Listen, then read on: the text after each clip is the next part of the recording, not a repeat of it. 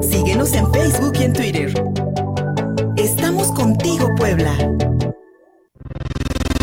Migración con Erika Nieto.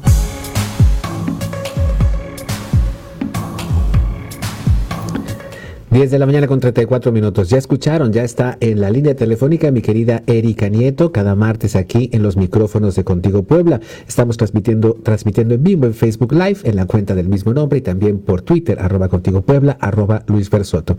Erika, está empeorando la crisis migratoria en la frontera norte a partir de eh, la distensión de los mensajes eh, provenientes de la presidencia de los Estados Unidos, ahora con Joe Biden, quien en incluso, pues bueno, ante la reforma migratoria de la que hemos venido hablando en las últimas semanas y un discurso menos violento ante los emigrantes, pues miles y miles y miles se han lanzado a la frontera norte donde las consecuencias ya se dejan sentir. Personas sin techo, una crisis laboral, todo en medio de la pandemia. Erika Nieto, te escuchamos. Buenos días. Hola Luis, ¿cómo estás? ¿Cómo están todos? Muy buenos días. Así es empeora y de manera dramática. De hecho, pues hoy ya tendremos la visita aquí en México de Roberta Jacobson, a quien recordamos que fue embajadora de Estados Unidos en México y quien ahora es la encargada de la política migratoria en el Consejo Nacional de la Casa Blanca. Y eh, pues el objetivo de su visita es precisamente reunirse con los gobiernos de México y de Guatemala para buscar alguna solución a toda esta crisis migratoria que se presenta pues en el sur de México y en todo Centroamérica. Y es que fíjate que hace unos días un auto que circulaba por una avenida en San Diego, California, se subió a la acera y atropelló a varias personas que se refugiaban bajo un puente. Todas estas personas carecen de vivienda, son los conocidos como homeless de California o personas sin techo. Y que con toda esta crisis laboral, la pandemia, la migración, están aumentando de manera preocupante día con día hasta rebasar actualmente, según algunas cifras, los 66 mil homeless tan solo en el condado de Los Ángeles. Lamentablemente un porcentaje importante de todas estas personas sin techo son migrantes que lograron cruzar la frontera, pero que se mantienen en las calles sin encontrar la forma de salir adelante con un buen trabajo y la renta de una vivienda. Recordemos que en algún momento en los medios de comunicación se dio una polémica porque entre estas personas sin techo también se encontraban eh, migrantes que pues estaban buscando trabajo en el área de la construcción, trabajo en los campos de cosecha, pero que eh, también se daba esta confusión y esta discriminación hacia ellos porque pensaban los eh, pues los contratistas que los migrantes que llegaban de México llevaban el COVID. Entonces, también esa es una de las razones en que no, por qué no son contratados. Y de esta, eh, en entrevista vía telefónica con este medio, Carlos Orea, quien es representante de la Casa del Migrante Poblano allá en California, nos narra precisamente cómo es que el problema va creciendo de tal forma que ya afecta avenidas principales en varios condados del sur de ese estado norteamericano. Vamos a escuchar. Eh, los hombres o los indigentes, como le puedan llamar acá, pues se data de muchos años atrás eh, gradualmente el porcentaje de personas sin viviendas ha ido creciendo. En el 2018, hace apenas tres años, había este una cantidad enorme, había un porcentaje de 552 mil personas en todo Estados Unidos sin hogar. Eh, tres años después, que estamos en el 2021, eh, ya subió a 639 mil personas sin hogar. Desafortunadamente, el estado de California es el más afectado.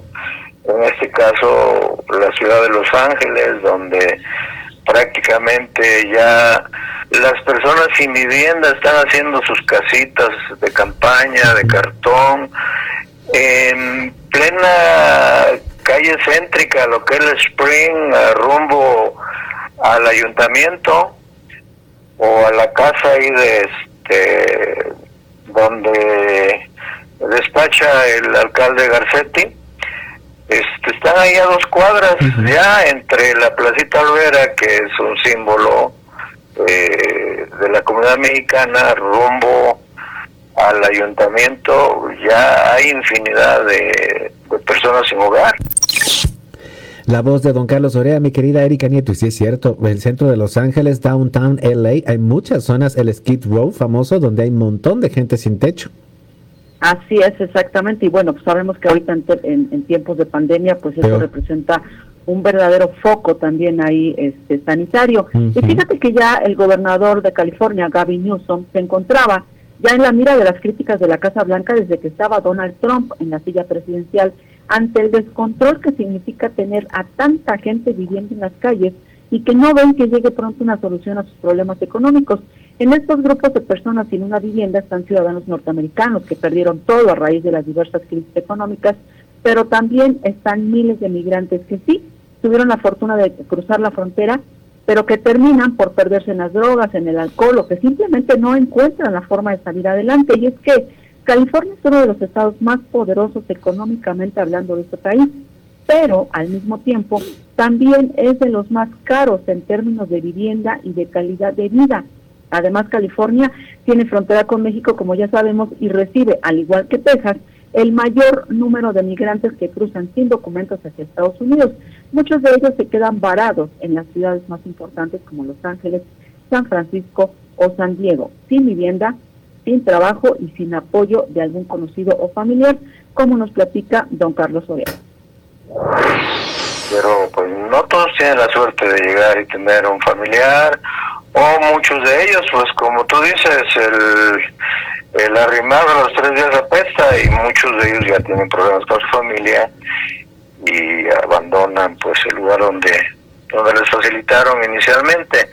Ahora también muchos jóvenes por la falta de supervisión, de que no tienen sus padres, de que no tienen una familia, pues este se pierden en el alcohol, en las drogas y pues muchos de ellos migrantes terminan en las calles viviendo ahí junto a la comunidad negra anglosajona, que son los que más habitan las calles, por la misma situación de que perdieron sus hogares o también fueron víctimas del alcoholismo y de las drogas. Mi querida Erika Nieto, una situación nada agradable para quienes están lanzando en estos momentos hacia los Estados Unidos. Digo, la propia situación que ya nos plantea don Carlos Orea parece de terror, ¿verdad? Así es, así es. Esto tan solo en California. Algunos otros estados han logrado, eh, pues, eh, combatir esta grave problemática de alguna forma, pero bueno, eh, sabemos que a veces como migrantes solamente la mira está en California, en Nueva York, en Texas, entonces en El Paso. Entonces sí, es verdaderamente un problema que está creciendo desafortunadamente y tanto los refugios como la ayuda por parte de organizaciones no gubernamentales hacia personas sin techo precisamente allá en California ya resultan insuficientes. Tan solo en febrero la autoridad migratoria detuvo, según algunas cifras, a más de 100.000 migrantes a lo largo de toda la frontera, una cantidad mucho más elevada que en el primer mes de este 2021. Y por cierto, fíjate que el Departamento de Seguridad Nacional de Estados Unidos ya reconoció que esperan una ola migratoria mucho mayor a lo que han recibido los últimos 20 años, en parte, y como bien lo mencionaste al principio, motivada por un discurso menos racista por parte de la Casa Blanca. Lamentablemente, los, los miles de migrantes que siguen llegando a la frontera en México entre México y Estados Unidos enfrentarán un mismo panorama. Nada ha cambiado, así que enfrentarán la deportación inmediata para los adultos y centros de detención para menores de edad no acompañados, cuya llegada, por cierto, se triplicó en los últimos meses.